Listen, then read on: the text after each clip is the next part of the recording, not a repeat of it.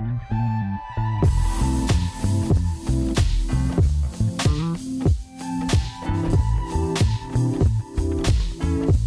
everyone, and welcome to another episode of Retail Refined to Market Scale podcast. We are coming to you here live from the Retail Influencer CEO Summit, where the focus of today's summit is all about Gen Z. And with me right now, I have Maya Penn. She is the founder of Maya's Ideas and the CEO, Yes. and also an author.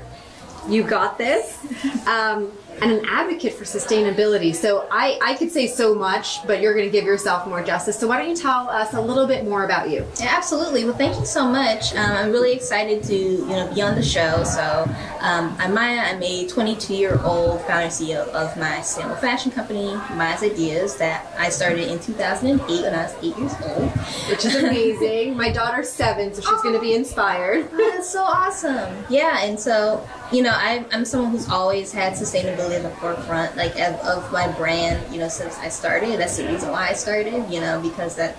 At, in 2008, sustainable fashion was nowhere near mainstream, you know, topic or, or conversation, and I wanted to, you know, bring more of those eco-friendly options um, forward and create my own brand. Um, I also am a sustainability consultant. Um, I've worked with Fortune 500 companies, startups, and, and everything in between. And um, I'm certified by Cambridge Business School in circular economy and sustainable business. So this is all like, you know, my world basically. Yeah. Well, I love that. So as I mentioned, my daughter's seven, and she just did her first kind of class last year about um, the environment. And sustainability and Earth Day. Yeah. And now I have to repurpose everything.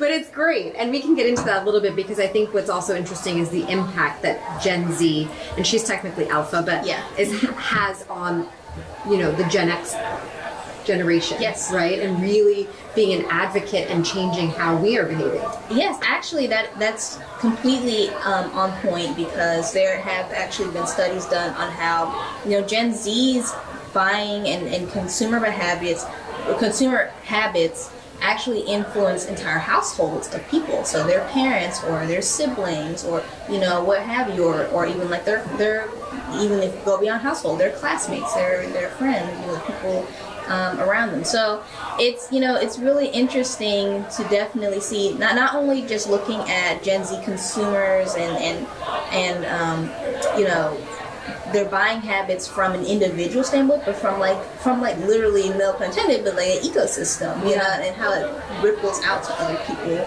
of from all backgrounds and generations that are just in their lives. No, absolutely. And I think social media continues to also help the advocacy for it because it's helping education and awareness really get out there. Yes. So, in your lens as an expert, what do brands and retailers need to do to be successful? And maybe how do you tie some of those best practices to your own brand?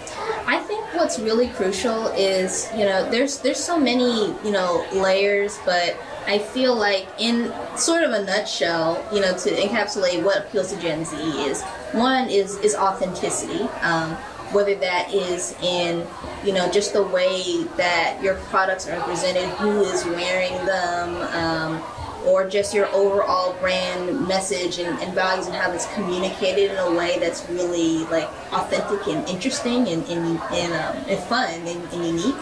Um, transparency, you know, being really open and transparent with your consumer base, um, especially around sustainability and ethical practices and saying what you're doing and, and you know, and even educate. Sometimes don't be afraid to educate your your consumers or your audience on why you're making certain changes to be more sustainable, or be you know to have better practices. Um, you know, really tapping into, um, of course, you know.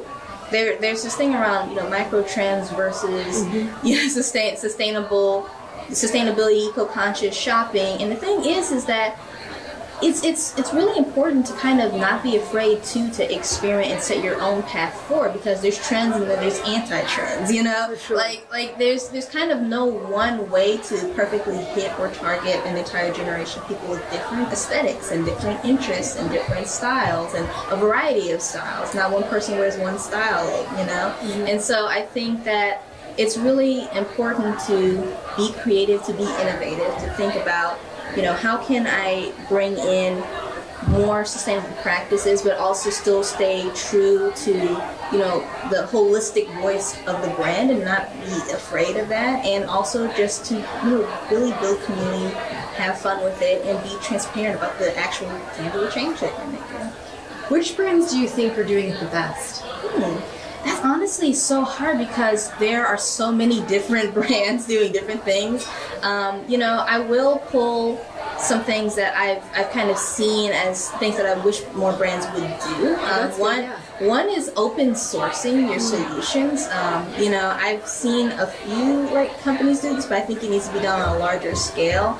You know, I think it's important to make sure that our our the brand race to sustainability, whatever that is for them, it shouldn't just be like a a, a, company's secret that well only we can be the most sustainable. And it's like no like it's about the whole industry and the whole private sector making a shift. So if you're developing a new technology or a method to to dye a t-shirt or to um, you know produce a, a pair of shoes like literally anything um, you know share that with people, share that with other brands, like large and small, and be able to learn from, yeah. you know, what, what you're researching and discovering. Don't just leave it up to, you know, the few environmental organizations or, or initiatives, but also the brands that are developing this technology and are working with, you know, scientists and, and technologists to create um, certain methods to be more sustainable. I think it's important to share that. Um, and then I also think it's important for brands to be willing to collaborate with, um, you know, with smaller designers too, with up and coming designers. There is so much excess inventory that you could probably, like from last collection, from whenever, that you could give to some other, you know, young designer who, you know, wants to create an upcycled, you know, line for the, the, the winter, the spring. Yeah. Like, I want to see more of that. I want to see less competitiveness and greenwashing and more collaboration and like industrial symbiosis. You know? Yeah, I love that. I mean, I think there's a big difference than putting a statement out and empowering your consumers to be part of change. Yeah, absolutely. Um, one thing I do want to mention, is, in, as far as specifics go, I think there's also a um, there's been a, a meld between a lot of the, the nonprofit activist space and the entrepreneurial space. A good example, I'm on the board of a nonprofit based out of Ghana called The Revival. Um, and secondhand clothing textile waste is a huge issue there. Um, in, in Accra, across Ghana, um, but Accra Kantamanto is the largest, is, is, you know, basically a huge secondhand textile market, and there's a lot of pollution that comes from that, so on and so forth. And you know, they're, you know, we, there's a collaboration. It's, it's from Ghanaian activists and artists and collaborating with each other, creating new pieces from this textile waste, raising awareness about the issue, um, and you know, and, and creating functional um, fashion as well for, for pineapple farmers, and, and, and it's it's really cool. It's a whole you know ecosystem, but it's that meld between like the the giving back, the nonprofit, and the entrepreneurial side that I, I also am seeing more of that. So that is that is one that is one yeah. that, that's that's doing right, it's also a cool um, model I think as well. Well, speaking of entrepreneurial, you're an entrepreneur, and you yes. wrote this book. You got this.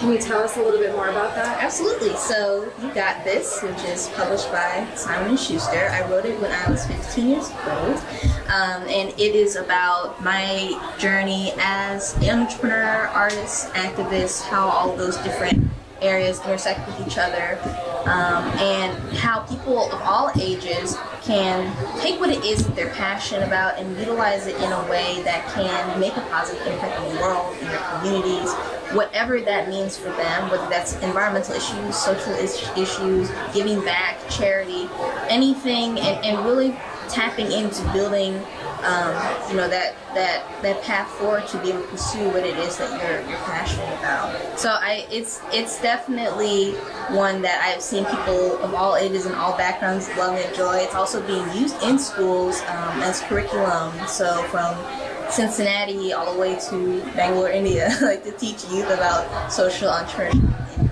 and creative industries and giving back and all these different things. So it's yeah, it's something that is it's really cool to see. Yeah, well, congratulations on all that success already.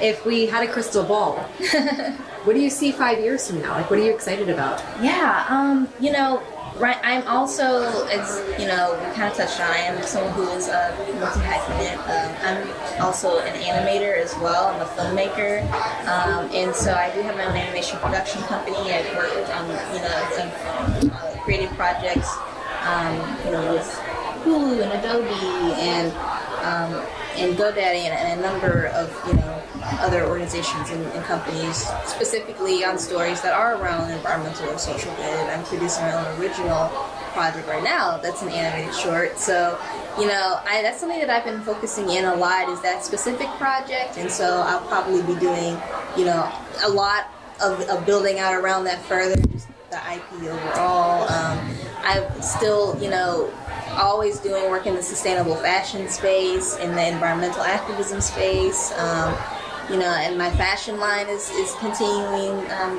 to grow as well. And it's always really cool to experiment with just, you know, new ways of, you know, I'm really trying to always figure out how can you push the envelope even more on the sustainability aspect and, you know, so uh, Maya's ideas is, you know, also something that I always continue to grow. And I don't, I don't know what, I don't, it's hard to peek completely into the future yeah. because when I started this company when I was eight, I didn't expect like any of this to happen. I didn't expect to have given three TED Talks and to be one of Oprah's SuperSoul 100 entrepreneurs. Like all of these things, like were not in my mind at all. But they've just they've happened, and I've been, I've been you know really embraced the, the path that it's taken me on, and I'm excited for, for whatever's yeah. in that crystal ball.